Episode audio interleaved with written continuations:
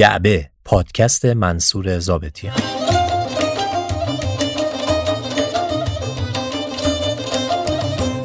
خانم ها آقایان سلام. این جعبه شماره 18 است که میشنوید. عنوان این جعبه سهراب نامه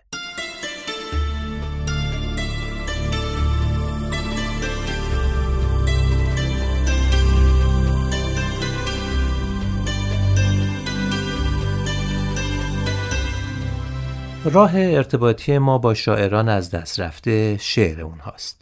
می‌تونیم جهان متفکرانه اونها رو با خوندن و تحلیل شعرهاشون کشف کنیم. اما جهان شخصی ترشون چی؟ نامه های خصوصی شاعران به دیگران و نامه های دیگران به اونها یکی از راه های ورود به این دنیای شخصیه. دنیایی که البته خیلی هم نمیشه اون رو از تفکر شاعرانه صاحب اثر جدا کرد. سهراب سپهری یکی از شاعران مهم معاصره که نامه های مختلفی از او خطاب به دیگران به جا مونده و همینطور نامه هایی که دیگران چه در اندازه های او و چه کوچکتر و بزرگتر بهش نوشتن. در جبه شماره 18 چند تا از این نامه ها رو مرور می‌کنیم و البته با توضیحاتی درباره کسانی که نویسنده یا مخاطب اون نامه ها بودند. در خوندن نامه ها سعی کردیم تا جای ممکن به متن اصلی وفادار باشیم و ویرایشی رو روی اونها انجام ندیم. در آماده سازی این پادکست جمعی از دوستان هنرمندم در عرصه سینما و تئاتر به من کمک کردند که در جای خودش اونها رو معرفی می‌کنم. یک توضیح هم باید درباره حامی این شماره از جعبه بدم. جعبه در این شماره از همراهی و همکاری یک برند ایرانی بهره برده. احتمالا شما اسم برند Body Spinner رو شنیدید. Body Spinner یکی از با کیفیت ترین برندهای تولید لباس در ایرانه که به جرات می‌تونم بگم از لحاظ کیفیت و طراحی با برندهای خارجی رقابت می‌کنه. حمایت یک برند ایرانی از جعبه و همکاری جعبه با بادی اسپینر اتفاق خوبیه که در این شماره رقم خورده. خانم آقایان سهراب نامه پاکت بی تمر و تاریخ نامه بی اسم و امضا کوچه دلواپسی ها برسه به دست بابا. با سلام خدمت بابا.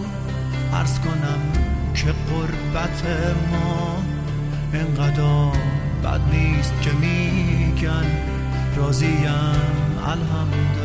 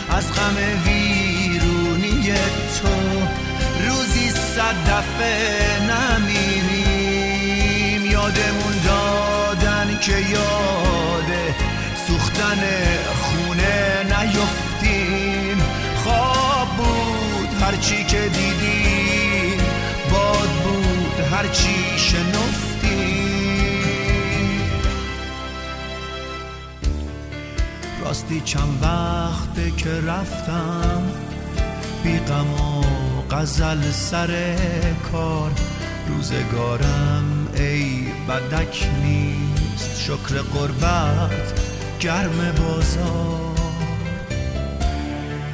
قلم و دفتر شعرم توی گنج کنج دیوار. عکس سهراب روی تاچه غزلش گوشه انبار نوعی زندگی خاص بهمن محسس در جریان روشنفکری و هنر نوگرای ایران در دهه های سی تا پنجاه نام مهمیه.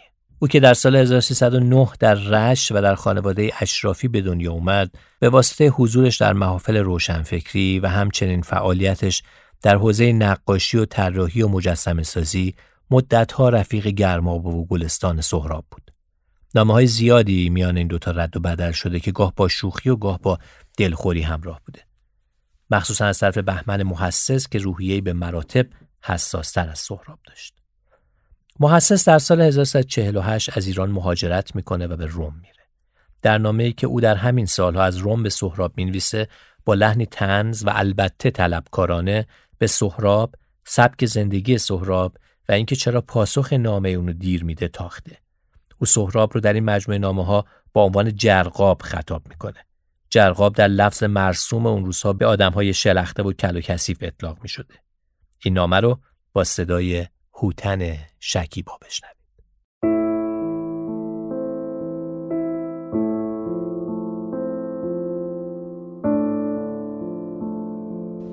جرقاب عزیزم امیدوارم سر به تنت نباشد تا بخواهی شرح یک جور زندگی خاص را که نمیدانی کی به آن طرز زندگی دست خواهی یافت بعد از سه ماه برایم بنویسی.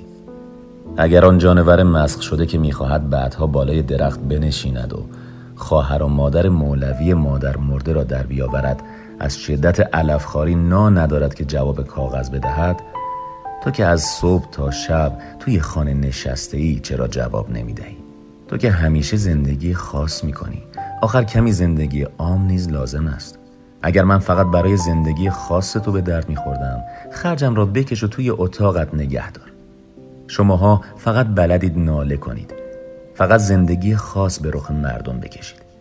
اگر آنقدر ولنگ و واز است که نه سر دارد و نه ته از زمان بابا آدم تا عصر جناب عالی هنوز ادامه دارد هر گوشش را بگیری زندگی خاص است.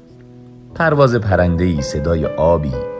مردمی که میگذرند فلان کره که سقط می شود و الا غیر نهایه همهشان زندگی خاص هستند و هر کدام از اینها چه آگاه و چه ناآگاه برای خود از زندگی خاص داشته و دارند. ولی مثل اینکه توی این بیابان درندشت علاوه بر زندگی خاص زندگی عام نیز لازم است نه؟ نظر خودت را بگو بدون اینکه از بیبی بی توتی گوشتخوار چیزی بپرسی. شاید همین عصبانیت هم بی خود باشد. شاید هم تو حق داشته باشی که هر سه ماه یک دفعه نامه بدهی. شاید من حق نداشته باشم که سر تو خدای نکرده اگر گیرم افتاد سر امثال تو حساب کنم. شاید. ولی من نمی‌توانم تغییر پیدا کنم. خوب یا بد همین موجود لعنتی هستم که ملاحظه میفرمایید. و این هم همیشه یادت باشد که من نه حالا و نه هیچ وقت چیزی از تو یاد نخواهم گرفت. اگر این آرزوی توست آن را با خود به گور خواهی برد و اگر آرزویت نیست خیالت راحت باشد. معلوم نیست که اگر مثلا بخواهم از تشنگی بمیرم باید از کدام یک از آشنایان و دوستان تقاضای آب کنم. من نمی‌توانم مهربانی های تو را فراموش کنم. من هم میل دارم یک بار دیگر با هم همان زندگی را داشته باشیم. من هم میل دارم تو را ببینم. من هم در آن زمان زندگی خاص داشتم. ولی هیچ وقت این مسئله باعث نمی شود که من همه را فراموش کنم. بی نشان دهم. تو می نویسی از اینکه گرفتاری هایی در روم برای تو پیدا شده متاسفم.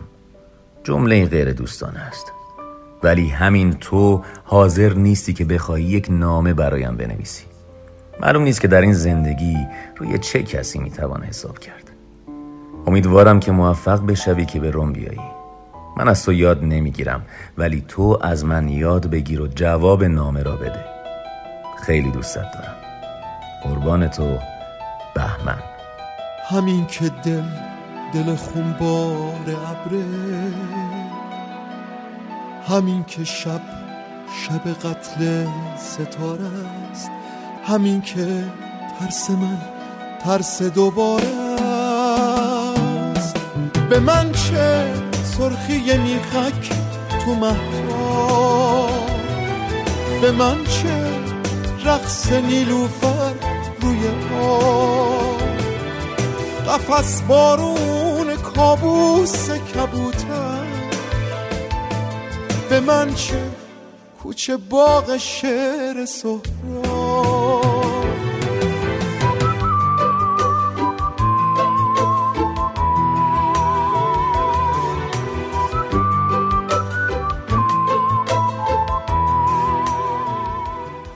ابتزال تحمل ناپذیر خب هر نامه پاسخی داره و این یکی از پاسخهایی که سهراب به بهمن محسس داد. در پاسخ به نامه‌ای که محسس در اون از اینکه سهراب هم مثل او از ایران بیرون زده و از دام ابتزال داخل کشور رها شده اظهار خوشبختی کرده. اما ظاهرا دیدگاه سهراب با او کاملا متفاوته. تاریخ نامه سهراب 17 فوریه 1958 یعنی میشه 28 بهمن 1336 در اون روزها سهراب در پاریس زندگی می‌کرده. پاریسی که ده سال از جنگ جهانی دوم رها شده و دوباره شبهای عاشقانش رو پیدا کرده. گوش بدید به نامه سهراب از پاریس به بهمن محسس با صدای سجاد افشاریان.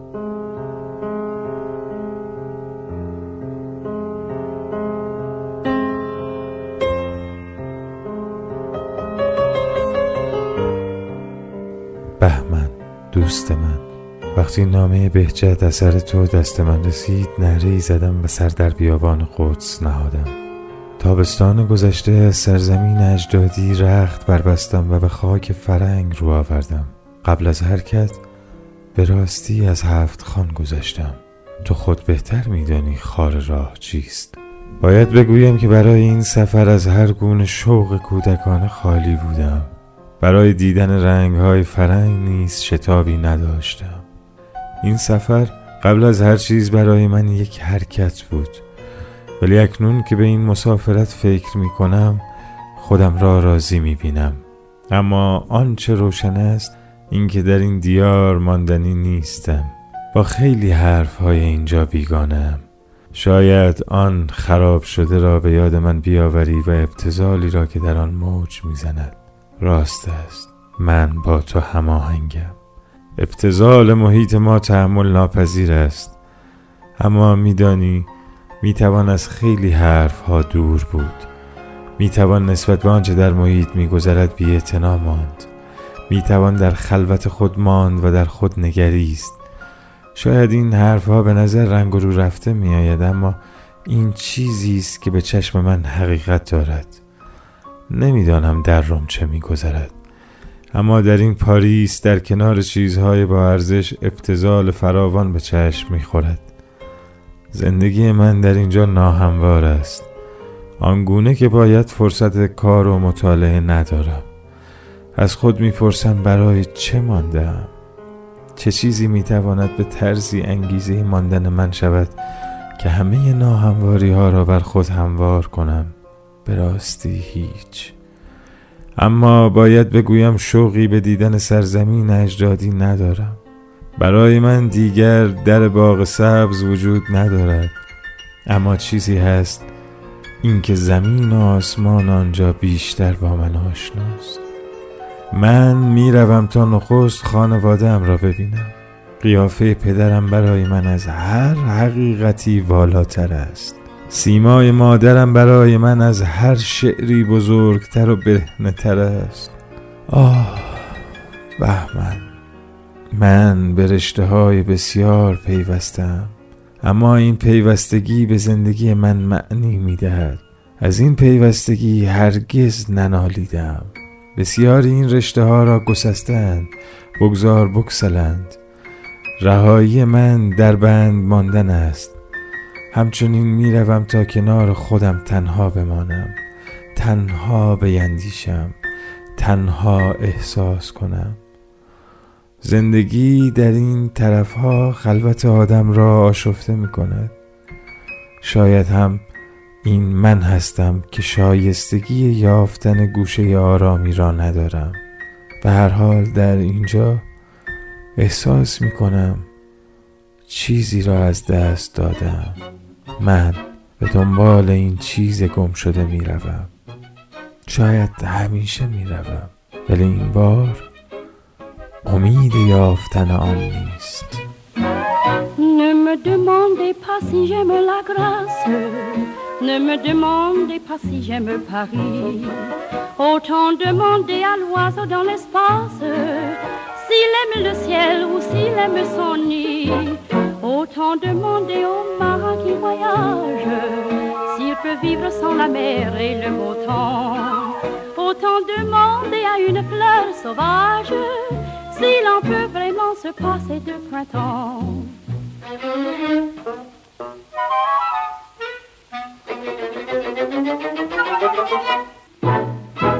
قهر و آشتی تنها نامه به جامونده از فروغ به سهراب در واقع کارت پستالیه با یک یادداشت کنایه آمیز کوتاه که تاریخ نداره و فروغ اون رو از روم برای سهراب فرستاده. اول از همه این نامه رو بشنوین تا بعد درباره رابطه فروغ و سهراب بیشتر براتون بگم. این نامه رو با صدای فاطمه متمداریا بشنوید. با این توضیح که چون در زمان ضبط خانم متمداریا در جشنواره‌ای در فرانسه بودن امکان ضبط استودیویی فراهم نبود و سر و صداهایی که در طول خانش نامه میشنوید صدای محیطی که البته شنیدن اونها هم خالی از لطف نیست.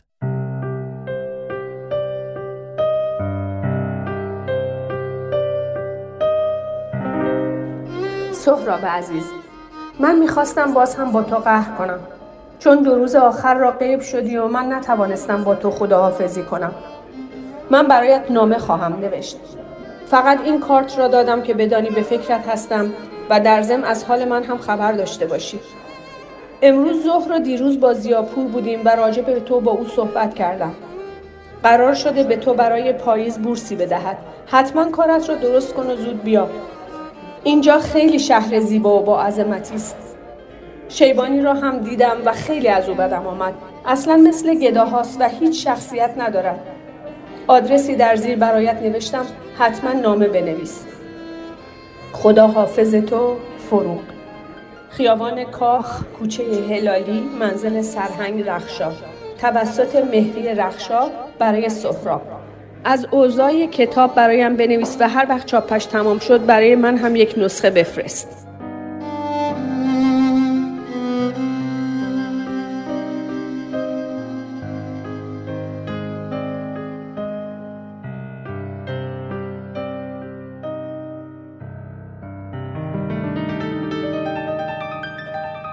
با آنکه فروغ در همین کارت پستال مختصر وعده نوشتن نامه های دیگری رو به سهراب میده اما اون نامه ها یا هیچگاه نوشته نمیشن یا اگر هم نوشته شدن اثری از اونها نیست. منظور فروغ از شیبانی در این نامه منوچهر شیبانیه شاعر و فیلمساز همشهری سهراب که چند سالی از او بزرگتر بود و میگن سهراب به واسطه اون از کاشان به تهران اومد. ارتباط فروغ و سهراب یک ارتباط کاملا دوستانه و مبتنی بر نزدیکی افکار و آراشون بود. حتی نزدیکترین دوستان اونها هم هیچ وقت شاعبه ای از روابط احساسی میان این دو ندیدن.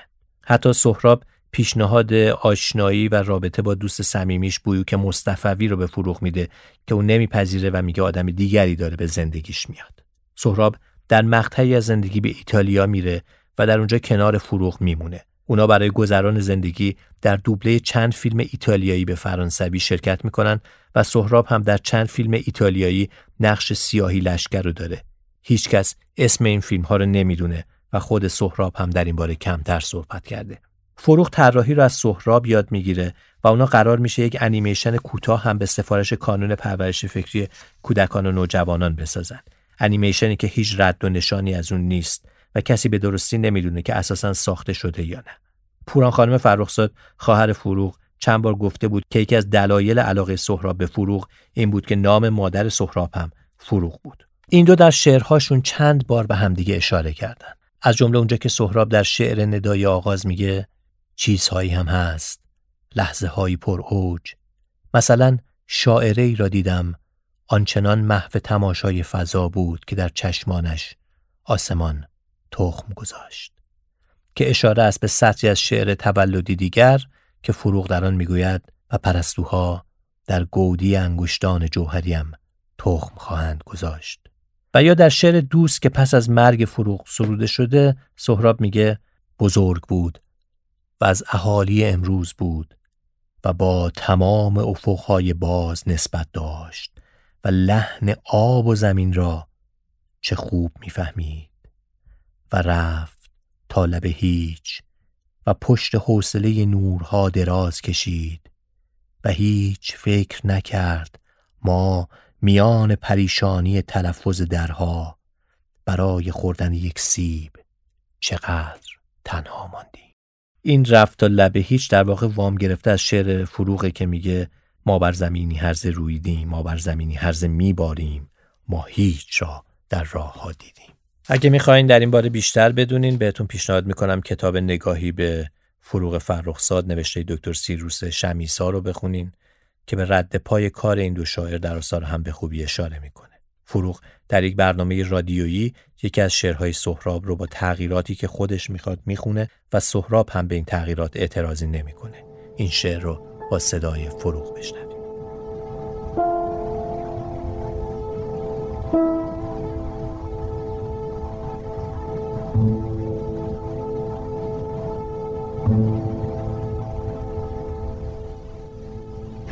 ابری نیست بادی نیست. می نشینم لب حوز گردش ماهی ها روشنی من گل آب پاکی خوشی زیست. مادرم میچیند ریحان نان و ریحان پنیر. آسمانی بی ابر اطلسی هایی تر رستگاری نزدیک لای گلهای حیات. روی پاشویه در کاسه مصر نوازش ها میریزد نور. نردبان در گوشه باغ صبح را می آرد به زمین. پشت لبخندی پنهان هر چیز. روزنی دارد دیوار زمان که از آن چهره من پیداست چیزهایی هست که نمی‌دانم. می‌دانم که اگر برگی بکنم خواهم مرد. می‌روم بالا تا اوج من پر از بال و پرم. راه می‌بینم در تاریکی من پر از فانوسم. من پر از ابرم و زمین. من پر از خورشیدم و شن من پر از تاکم. من پرم از راه از پل از رود از موج. من پرم از سایه نیها در آب. من پر از جنبش آن بیدم ته با چه درونم تنها. ای شب از رویای تو رنگین شده. سینه از عطر تو هم سنگین شده. ای به روی چشم من گسترده خیش شادیم بخشیده از اندوه.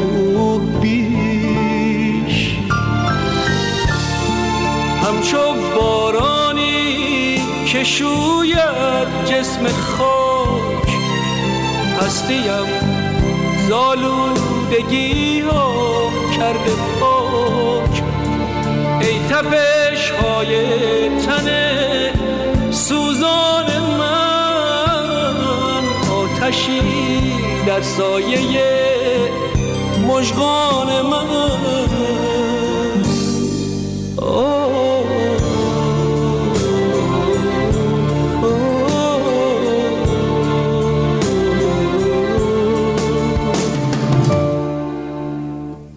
افتاده همایون صنعتی زاده نامی ارزشمند در تاریخ فرهنگ و اقتصاد ایرانه. او که مدیریت و تأسیس بنگاه های سوداوری مثل انتشارات فرانکلین، مؤسسه چاپ و نشر افست، سازمان کتاب های جیبی، کاغذسازی پارس هفت تپه و کشت مروارید کیش رو در کارنامش داره، دوستی صمیمی با سهراب سپهری داشت. در دهه 1330 صنعتی زاده تعداد زیادی از کارهای سهراب سپهری رو به قیمت 7100 تومن می‌خره. اما به جای پرداخت پول به او سپهری رو به یک سفر یک ساله به ژاپن میفرسته. بسیاری از منتقدین حوزه نقاشی معتقدند که سپهری که ما امروز می‌شناسیم به شدت تحت تأثیر اون سفر و چیزهایی که در ژاپن آموخته. قبل از اون که نامه صنعتی زاده به سهراب رو بشنویم این توضیح رو بدم که مطالعه درباره زندگی همایون صنعتی زاده می‌تونه یک کلاس درس شور زندگی باشه. برای همین توصیه می‌کنم کتاب از فرانکلین تا لالزار چاپ انتشارات قوقنوس رو مطالعه کنین. اگرم وقت ندارین شاید با بخشایی از زندگیش در اپیزود 22 پادکست ارزشمند رادیو نیست بتونید آشنا بشید. و حالا کوروش سلیمانی و نامه همایون صنعتی زاده به سهراب. سهراب عزیز نامه سوم سپتامبر تو دیروز رسید. از اینکه سلامت به مقصد رسیده ای خوشحالم و از اینکه در دیار زرد بوستان احساس بیگانگی نمی کنی خوشحالتر. امید است که مسافرت تا آخر به خوبی و خوشی بگذرد و استفاده بکنی. حالا احوال من سایر ارادتمندان شما بد نیست. دوستتان انور دو سه روزی است که از مسافرت فرنگستان برگشته است. از اینکه راجع به باغبان فکر کرده ای و می‌کنی متشکرم. زیاد مهم نیست. اگر شد چه بهتر و الا غم مخور. دوست و همکارم آقای نوری اوایل اکتبر به آمریکا می رود. تا اواسط نوامبر آنجاست. بعد از طریق هاوایی و ژاپن مراجعت خواهد کرد. گمان می کنم اواسط دسامبر به ژاپن برسد. اصرار دارد که من هم در همان موقع به آنجا بیایم. نمی‌دانم که آیا چنین خواهم کرد یا نه.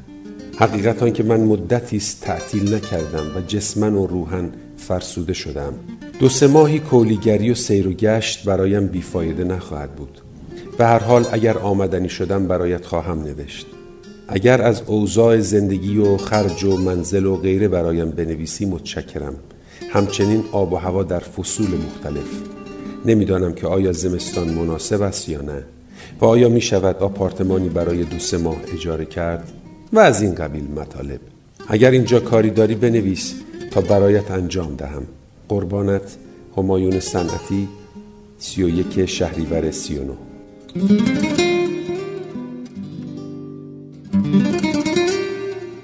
و اما بشنویم از نامه‌ای که سهراب به همایون صنعتی زاده نوشته. این بار فریدون مهرابی در جعبه صدای سهراب سپهری شد.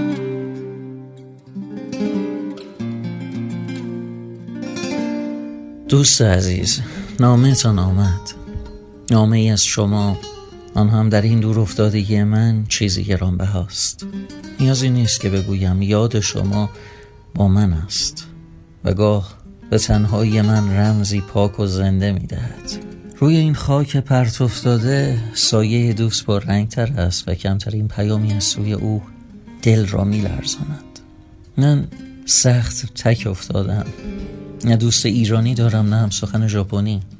در این تنهایی اندیشه هایم را در خود می پراکنم مجالی هست که به خودم نزدیکتر شوم و زبونیم را روی این هستی بهتر بشناسم. من هم مثل شما زندگی همیشگی را دارم. در ماهای نخستین بیشتر نقاشی می کردم این روزها بیشتر می نویسم و می خانم ایریست که هوای بازگشت به ایران به سرم افتاده. سرانجام پی بردم نه ژاپن جای من است و نه هیچ سرزمین بیگانه دیگر. دست من نیست. نمی‌توانم با در و دیوارهای ناآشنا خوب بگیرم. از کوچه و خیابان که میگذرم مردمان هیچ حتی میپندارم که درختان می‌دانند رهگذری بیگانه در گلدان اتاق من چند شاخه شکوفهدار گوجه است. پیوند من با این شکوفه های زودرس کمی پیچیده است. برابر آنها یک تماشاگر بیقل و غش نیستم. خیال من این شاخه ها را می‌برد و در حیات های ایران به درختی پیوند می‌زند تا تماشای من رمز خودش را بگیرد. من روی همه نقش های ناشناس رنگ آشنای خودم را می‌زنم و فضای گم شده ای را گرده همه چیز میپراکنم. گوین که میوه شاهده را آبدارتر می‌کنم. اما به گمانم این درویی است و برای اینکه از این درویی به درایم باید به جای خودم به آنجا که تماشاگر ساده و یک روی بودم برگردم و بر میگردم انگار بهار آینده را در دیار خودمان خواهم بود. سهراب دوشنبه 28 بهمن 1336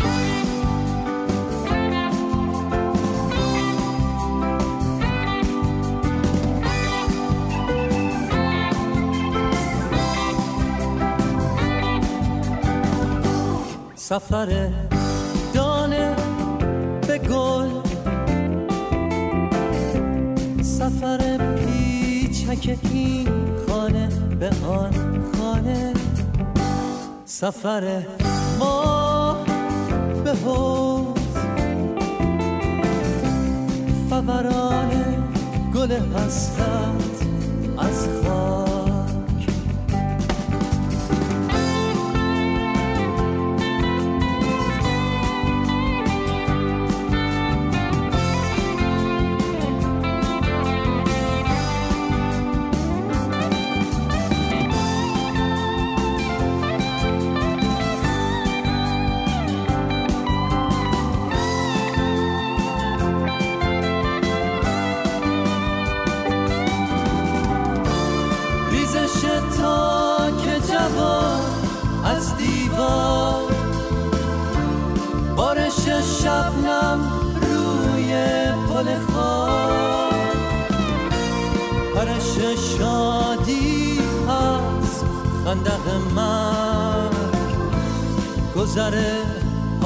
حادثه از پشت کلام بیخبر از تنبلی نمیشه درباره جریان روشنفکری و جهان شعر و ادبیات در دهه های سی تا شست خورشیدی چیزی نوشت و سرآخر رشته کلام به ابراهیم گلستان نرسه. نویسنده صد ساله امروز در تمام اون سالها ارتباطی گسترده با شاعران و فیلمسازان زمانه خودش داشت. آشنایی ابراهیم گلستان با سهراب به واسطه رابطه‌ای بود که با فروغ داشت. فروغ که از طرفی به خاطر فعالیتاش در حوزه سینما و از طرف دیگه به خاطر روابط شخصی با گلستان به استودیو گلستان رفت و آمد داشت یک روز سهراب رو با خودش به استودیو می‌بره و این سرآغاز آشنایی سهراب و گلستان میشه نامه‌ای که میشنوید نامه‌ای که ابراهیم گلستان در سال 1970 از لندن به سهراب می‌نویسه نامه‌ای که بیشتر شبیه یک گزارش کار و زندگی و درخواست خرید چند کار از سهرابه. با سپاس از داریوش فرهنگ که این نامه رو برای جعبه خوند.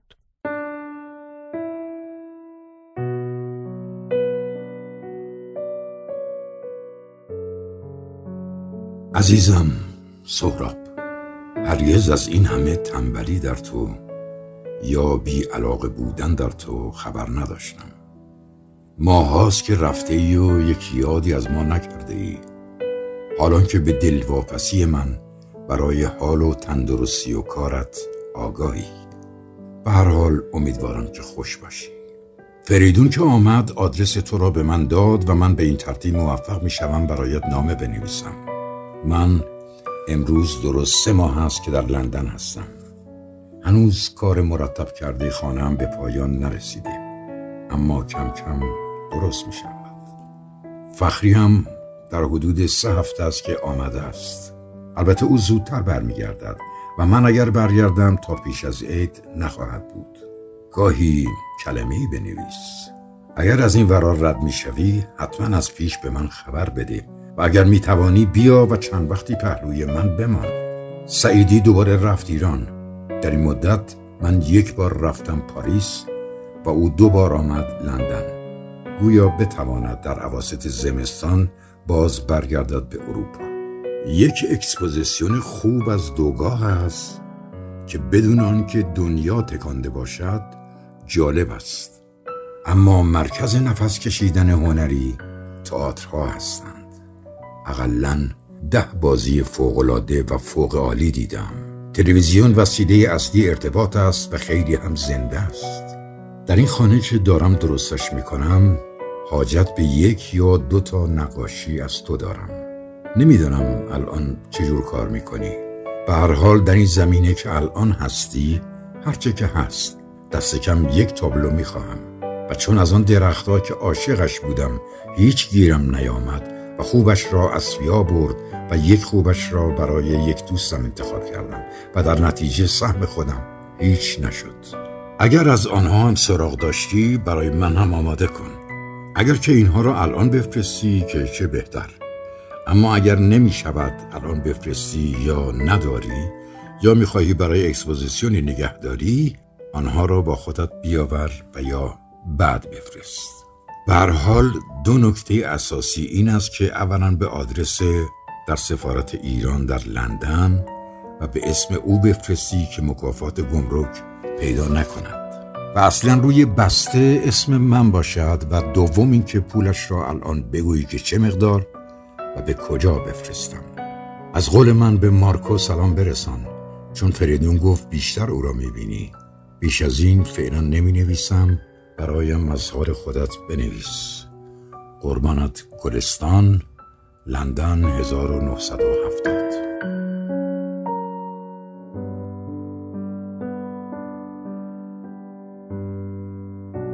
زندگی نیویورکی اما از سهراب هم نامه خطاب به ابراهیم گلستان باقی مونده. نمیشه به درستی فهمید که آیا این نامه پاسخ همون نامه که شنیدین یا نه. ولی خب به هر حال مشخصه که بعد از اون نامه نوشته شده. تاریخ نامه 31 دسامبر 1970 در اون موقع سهراب در نیویورک زندگی می‌کرده. سهراب در این نامه گلستان رو با عنوان شاهی خطاب می‌کنه.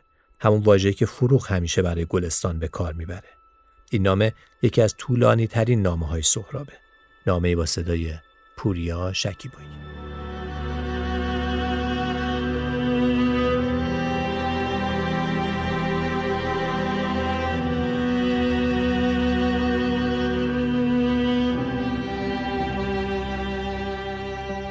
زندگی من در نیویورک خوشایند نیست گوشههایی از زندگی در لندن ترنمی داشت که من در اینجا هنوز نشنیدم. من خوش نیستم. اما سالم هستم و کار می‌کنم. کار من دارد تکان می‌خورد. اینجا نمی‌توان رشد کرد. نیویورک جای درنگ و تأخیر نیست. تکان کار من ناپیداست. در بطن کار حرکتی است که من می‌بینم. نطفه دگرگونی چه دیر بسته می شود به زودی یک دوره کار را پشت سر می گذارم و جستجوهای تازه ای را که از پیش داشتم دنبال می کنم شبها خواب کارهای تازه را می بینم در ذهن من از این کارها محشری به پاست ولی عبور از بوم و رنگ و نقاشی مردانگی می خواهد گرفتاری نقاشی همین است. در همتن بریج که بودم در یک نمایشگاه گروهی شرکت کردم. یک گالری برای تابستان آینده قرار نمایشی را با من گذاشته است. باید دوام آورد. برای ماندن و کار کردن راههایی هست. ولی من گاهی خستم و در خستگی چلنج من از دست می رود و نقشه هایم پریشان می شود گاه فکر بازگشت به سرم می‌زند. بازگشت میان مقیاس های حقیر ناخوشی های عقلی و فرهنگی سخت است. تصورشم آزار می‌دهد. و با خودم می‌گویم ما آفتاب خوب داریم و زمین خوب و چند آدم خوب و تکه هایی از یک میراث پراکنده فرهنگی. اینا بس نیست. و حیف که آن خاک پرت افتاده. جذب هم دارد. افسون هم دارد. من خیال بازگشت ندارم. اما شاید سفری کوتاه به ایران پاره ای از مشکلات مرا حل کند. تا چند هفته دیگر وضع من روشن خواهد شد. احمد رضا دو نامه به من نوشت و من یکی فرستادم. همیشه نگران او هستم و دلم می‌خواهد به شکفتگی های بیشتر برسد.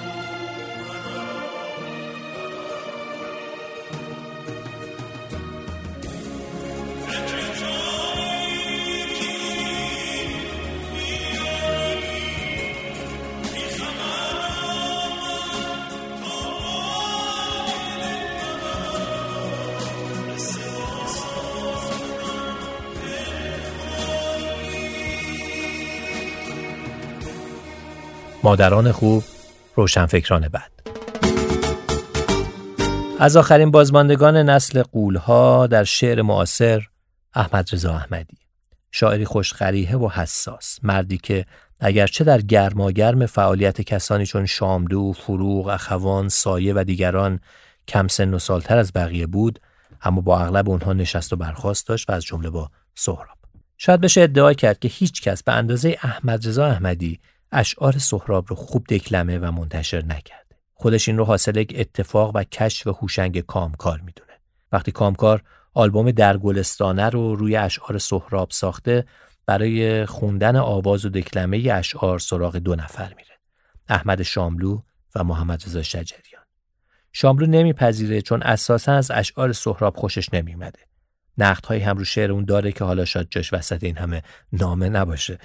پس میره سراغ احمد رضا احمدی و او هم برای اولین بار در یک آلبوم موسیقی شعرهای سهراب رو می‌خونه. بعدتر شهرام ناظری هم جایگزین شجریان میشه و دست آخر آلبوم در گلستان در میاد. از نامه های رد و بدل شده میان این دو شاعر تنها نامه ای باقی مونده که سهراب از نیویورک به اون می نویسه. نامه ای به شدت شاعرانه که به شعرهای سهراب پهلو می‌زنه. این نامه رو بشنوید و بعدتر دکلمه ای از شعر رو با صدای احمد رضا احمدی که عمرش طولانی باشه. صدای نیما ریسی این نامه رو شنیدنی تر کرد.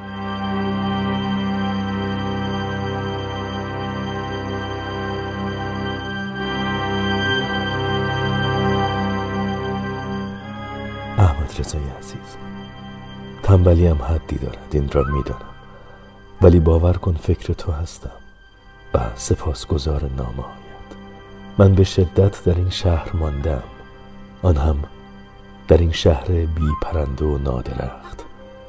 هنوز صدای پرنده نشنیدم چون پرنده نیست صدایش هم نیست. در همان امیرآباد خودمان توی هر درخت نارون یک خروار جیک جیک بود. نیویورک و جیک جیک توقعی ندارم. من فقط هستم و گاهی در این شهر گولاش می‌خورم. مثل اینکه تو دوست داشتی و برایت جانشین قرمه سبزی بود. الهام گولاش کمتر است. قصه نباید خورد. گولاش باید خورد و راه رفت و نگاه کرد به چیزهای سر راه. مثل بچه های دبستانی که زخامت زندگیشان بیشتر است. میدانی؟ باید رفت به طرف و یا شروع کرد به من گاهی شروع می کنم ولی همیشه نمی شود هنوز صندلی اتاقم را شروع نکردم. وقت می خواهد عمر نو هم بدک نیست. ولی باید قانع بود و من هستم. مثلا یک چهارم غارغار کلاق برای من بس است. یادم هست به یکی نوشتم چهار سوم قناری را میشنوم. می‌بینی؟ قانعتر شدم. راست است که حجم قارقار بیشتر است ولی در عوض خاصیت آن کمتر است. مادرم می‌گفت قارقار برای بعضی از دردها خاصیت دارد. من روزها نقاشی می‌کنم. هنوز روی دیوارهای دنیا برای تابلو جا هست. پس تر کار کنیم. باید کار کرد ولی نباید دود چرا خورد. اینجا دودهای زبرتر و خالصتری هست. دودهای با دوام و آب نرو. در کوچه که راه می روی گاه یک تکه دود صمیمانه روی شانت می نشیند و این تنها ملایمت این شهر است. وگرنه آن جر سقیل که از پنجره اتاق پیداست نمی‌تواند صمیمانه روی شانه کسی بنشیند. اصلا برازنده جر سقیل نیست. اگر این کار را بکند به اصالت خانوادگی خود لطمه زده است. توی این شهر نمی شود نرم بود و حیا کرد و تهنیت گفت. نمی شود تربچه خورد. میان این ساختمان های سنگین تربچه خوردن کار جلفی است. مثل این است که بخواهی یک آسمان خراش را قلقلک بدهی. باید رسوم اینجا را شناخت. در اینجا رسم این است که درخت برگ داشته باشد. در این شهر نعنا پیدا می شود ولی باید آن را صادقانه خورد. اینجا رسم نیست کسی امتداد بدهد. نباید فکر آدم روی زمین دراز بکشد. در اینجا از روی سیمان به بالا برای فکر کردن مناسب تر است. و یا از فلز به آن طرف. من نقاشی می کنم ولی نقاشی من نسبت به گالری های اینجا مورب است. نقاشی از آن کار هاست پوست آدم را می کند و تازه طلبکار است. ولی نباید به نقاشی رو داد چون سوار آدم می شود من خیلی ها را دیدم که به نقاشی سواری می‌دهند. باید کمی مسلح بود و بعد رفت دنبال نقاشی. گاهی فکر می‌کنم شعر مهربانتر است. ولی نباید زیاد خوشخیال بود. من خیلی ها را شناختم که از دست شعر به پلیس شکایت کردند. باید مواظب بود. من شبها شعر می‌خوانم. هنوز ننوشتم. خواهم نوشت. من نقاشی می‌کنم شعر می‌خوانم و یک تایی را می‌بینم. و گاه در خانه غذا میپزم و ظرف می‌شویم. و انگشت خودم را می‌برم و چند روز از نقاشی باز میمانم. غذایی که من میپزم خوشمزه می‌شود به شرطی که چاشنی آن نمک باشد و فلفل و یک قاشق اقماز غذاهای مادرم چه خوب بود. تازه من به او ایراد می گرفتم که رنگ سبز خورش اسفناج چرا متمایل به کبودی است. آدم چه دیر می‌فهمد. من چه دیر فهمیدم که انسان یعنی اجالتا ایران مادرهای خوب دارد و غذاهای خوشمزه و روشنفکران بد و دشت های دلپذیر. و همین. نیویورک سوم رمضان. ظهر تابستان است. سایه ها می که چه تابستانی است. سایه های بیلک گوشه روشن و پاک کودکان احساس جای بازی اینجاست. دشتهایی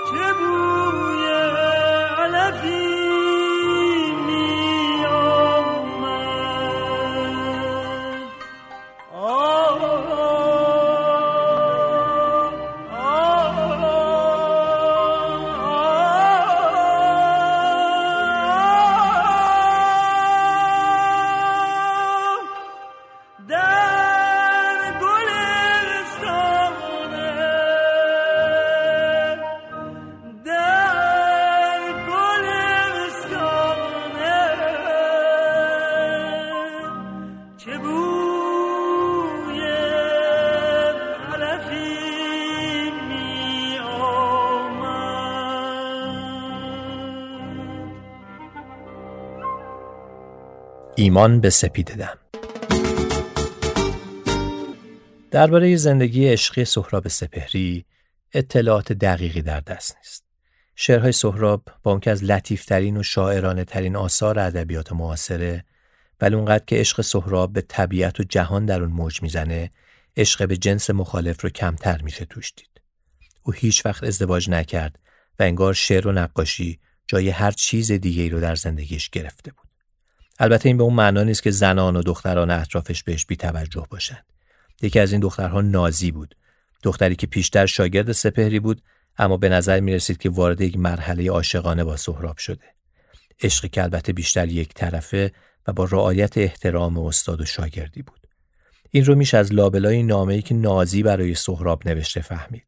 نازی بعدتر با یکی از نزدیکترین دوستان سپهری ازدواج می‌کنه. نامه نازی به سهراب رو پگاه آهنگرانی خونده. بشنوید.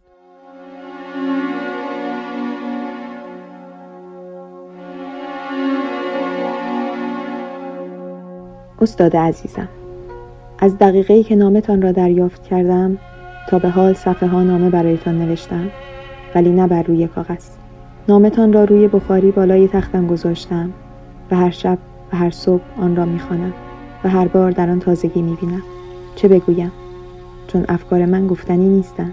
من فقط حس می‌کنم و شما می‌دانید که چه حس می‌کنم. نامه شما در حقیقت نامه من بود.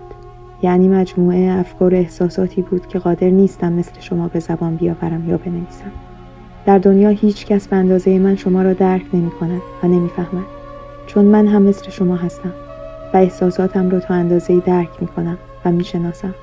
من هم همیشه تا آنجا که به یاد دارم از هیچ درختی به شتاب نگذشتم و قدمهایم را آهسته برداشتم تا مبادا زمین دردش بیاید و بارها افکاری چنان لطیف از مغزم گذشتند که تمام وجودم را روشن کردند و برای این است که می‌گویم و حتم دارم که کاملا به ماهیت افکار شما پی بردم.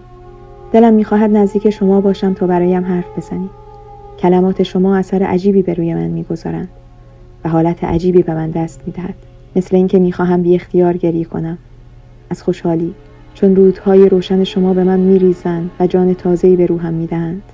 من هیچ وقت ورود یا خروج یا دیدن شما را بدون اشک استقبال نکردم و مدتها بود که دلیل آن را نمی‌دانستم.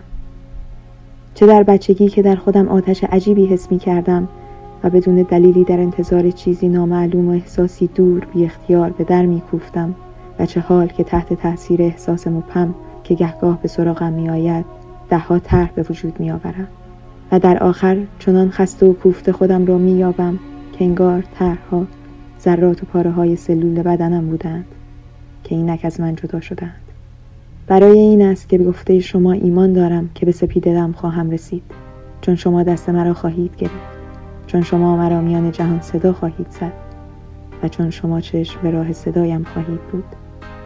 و زمزمه مرا خواهید شنید. من به شما احتیاج دارم. نازی. چشمها را باید شست. جور دیگر باید دید. چترها را باید بست. زیر باران باید رفت. فکر را خاطره را زیر باران باید بود با همه مردم شهر زیر باران باید رفت. دوست را زیر باران عشق را. زیر باران باید جست. هر کجا هستم باشم. آسمان مال من است. پنجره فکر هوا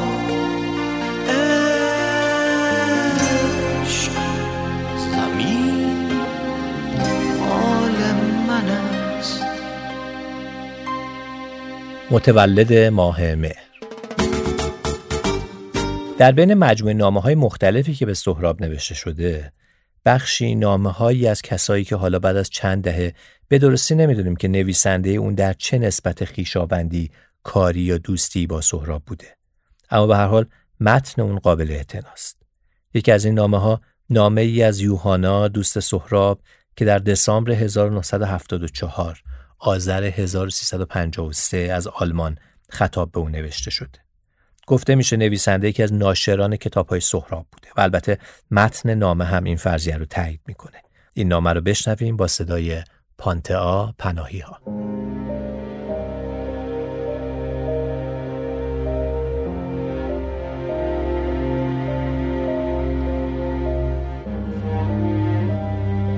سهراب عزیز این نامه فقط عرض سلامی برای توست و می‌خواهم این حس را القا کنم که زمانی که این نامه را می‌خوانی تنها نیستی فقط تصور کن که من کنار تو ایستادم و همه آنچه را می نویسم دارم شفاهن با تو می گویم. فقط تصور کن. من این کار را در زندگیم خیلی انجام دادم و هر وقت نیاز داشته باشم انجام می دهم. آرزو می کردم که حرفهایی را که بهت زدم قبل از آنکه به آلمان برگردم حس می کردی. وقتی در ایران تلفنی با تو صحبت کردم تو درباره تنهاییت گفتگو می کردی. من می توانم تقریبا این احساس تو را درک کنم. خود من نیز خیلی از وقتها چنین احساسی داشتم. در حال حاضر وقتی می خواهم از تنهاییم فرار کنم به دیدن پدر و مادرم می روم. ولی بیشتر اوقات در منزل با تنهایی خودم مشکلی ندارم. حتی گاهی احتیاج دارم که تنها باشم. این اواخر کمی خودم را گم کرده بودم. بعد از بازگشت از تهران در کوپنهاگ بودم و بعد از چند روز کار باید به بن و کلن می رفتم. زیرا عهدهدار قرفه ایرانیر در هفته ایرانی که در آنجا برگزار می شد بودم. شاید راجع به آن شنیده باشی. سهراب من آدمی هستم که اغلب با خاطراتم زندگی می کنم. برای همین که دوباره به تهران آمدم با این احساس که ممکن است دیگر تو را نبینم. ولی باز امیدوار بودم که تو را ببینم. برای چند خطی که به کتاب اضافه کردم منو ببخش. به هر حال امیدوارم که تو روزی به آلمان خواهی آمد. نمی‌دانم که چرا احساس می کنم که دیگر تو را نخواهم دید. این حس را خیلی از اوقات توی زندگیم داشتم و بیشتر اوقات هم درست از آب در می آید. اگرچه دلم می خواهد که اشتباه کرده باشم. زندگی همین است. همیشه آنچه را می خواهیم نمی توانیم به دست بیاوریم و آنچه را به دست می آوریم خواسته واقعی ما نیست. مطمئن هستم تو هم این تجربه را داشته ای. آخر تو هم متولد ماه مهر هستی و به همین سبب است که من تو را درک می کنم. شاید دوباره باز هم هر زمان که احساس نیاز کنم برایت نامه بنویسم. من از هیچ چیز نمی ترسم. من هیچ توقعی ندارم. من هیچ چیز نیستم. با درود جوانا دسامبر 1974 چه کسی میدانه که تو در پیله تنهایی خود تنهایی. چه کسی میدانه چه کسی میدانه چه کسی میدانه که تو در حسرت یک روزنه در فردایی؟ چه کسی میدانه پیلت را بکشا پیلت را تو به اندازه پروانه شدن زیبایی.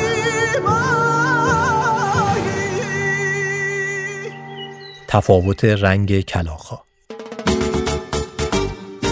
مادر مهمترین زن در شعر سهراب و البته مهمترین زن در زندگی اونه. مادری که به قول خودش بهتر از برگ درخته و ریحان میچینه و وقتی پدر میمیره بیخبر از خواب میپره. این اهمیت نه تنها در شعر که در زندگی او هم به چشم می‌خوره. مادری که در جوانی شوهرش فلج میشه و سرپرستی خانواده هفت نفره سپهری رو به عهده می‌گیره. بار زندگی رو به سختی به دوش می‌کشه اما در این حال سعی می‌کنه ذهن بچه هاش رو با شعر و طبیعت گره بزنه. آخرین نامه این پادکست نامه ای که سهراب از هند برای مادر می نویسه. نامه ای که در اون از شکفتی های هند برای مادرش میگه و از حال و روزش در این کشور. صدای این نامه پدرام شریفی.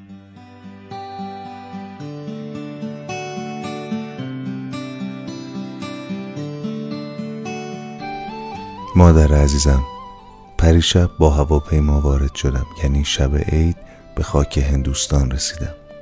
در توکیو بالاخره توانستم یک سفر بروم به کیوتو و نارا.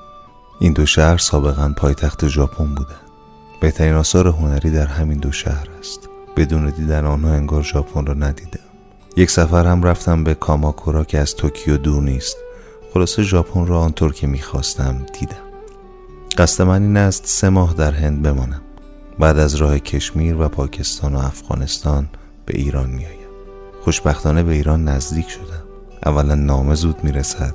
ثانیا از راه هوا یا زمین مسافرت آسان است. با هواپیمای جت تا تهران سه ساعت راه است. بنابراین قصه ای ندارد. تا پول هست می شود ماند. اما راجع به این سرزمین هنوز چیزی نمی‌توانم بنویسم. چون بیش از یک روز نیست که در اینجا هستم. دهلی شهر بزرگی است. دیروز همهش در شهر گشتم. هیچ کجا به اندازه اینجا باغهای بزرگ ندیدم. خیال دارم دوچرخه کرایه کنم و همه جا را بگردم. اینجا همه سهرخیز هستند حتی کنجشگاه. صبح هنوز هوا تاریک بود که کنجشگاه جیک جیک می‌کردند. رنگ کلاخهای کمی با رنگ کلاخهای ما فرق دارد. یعنی سر دو آنها به بنفشی می‌زند. البته مهم نیست باید یک کمی گذشت داشت. یک موش الان دارد وسط اتاق راه می رود اینجا موجودات عجیب و غریب پیدا می شود مار فراوان است ولی من هنوز ندیدم. گاوها وسط کوچه و خیابان هستند و هیچ کس حق ندارد آنها را کنار بزند. دهلی قدیم وضع بسیار بدی دارد. به قدری مردم بدبخت و گرسنه و مریض هستند که تماشای آن اسفناک است. الان صبحانه آوردند و من خوردم. این کارها فداکاری لازم دارد. باری من خیال دارم یک چند وقت در اینجا بمانم. من با جدیت مشغول یاد گرفتن انگلیسی هستم. چون بدون دانستن این زبان نمی شود در اینجا زندگی کرد. شاید یک exposition ترتیب بدم امروز می‌روم چند گالری را ببینم. دهلی دو فروردین چهل. میری ماں.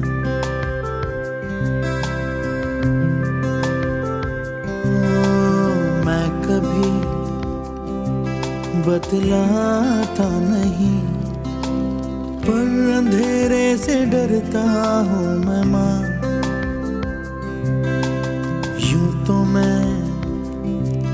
दिखलाता नहीं। तेरी परवाह करता हूँ मैं माँ। तुझे सब है, पता है ना माँ। तुझे सब है, पता। मेरी माँ।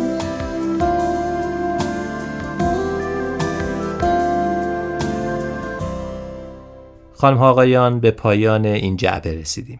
پادکستی که قصد داشت از طریق مرور چند نامه به سهراب یا از سهراب به جهان پیرامون شاعر از جنبه دیگه ای نگاه کنه.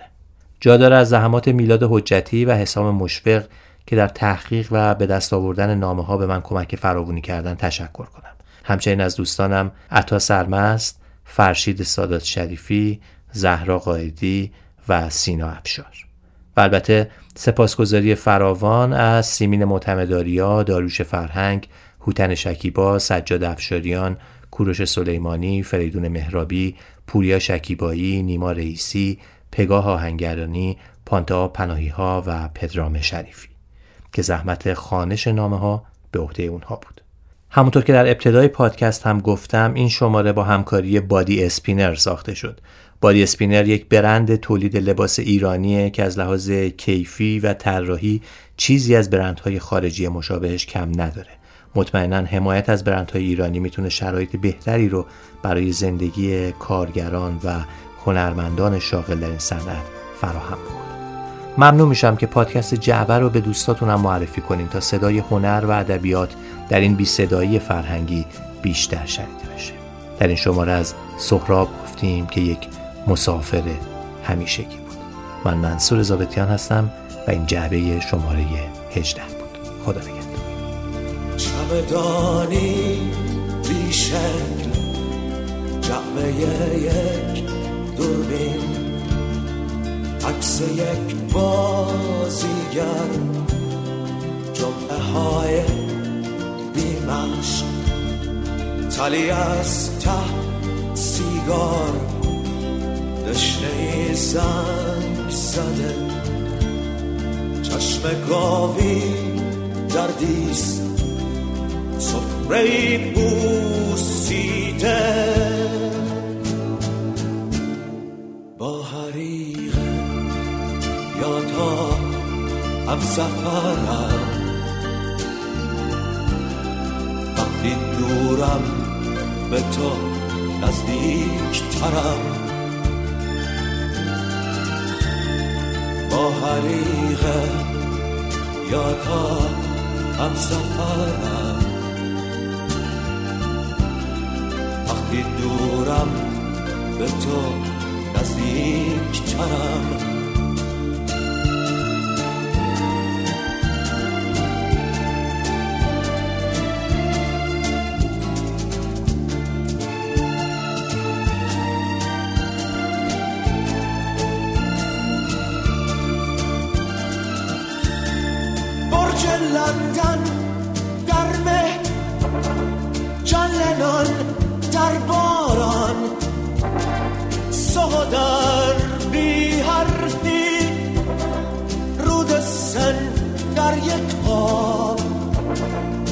متروی سن شغمن قهوه سم میشل پرسه در پیگل.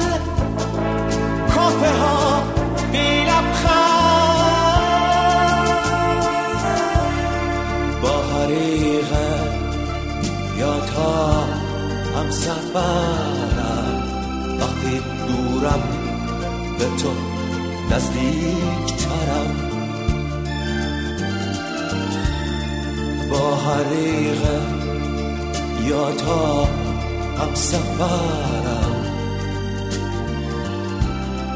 وقتی دورم به تو نزدیک ترم.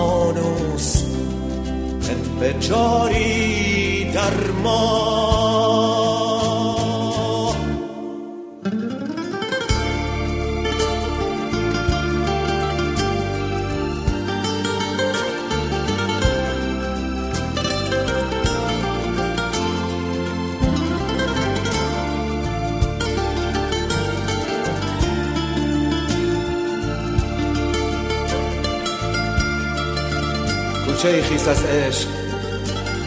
شعر سبز لورکا ساعت پنج عصر مستی بی وحشت. گرگه های ژوکند خط خوب سهراب. نامه ای آب شده ونگوگ گوش به دست.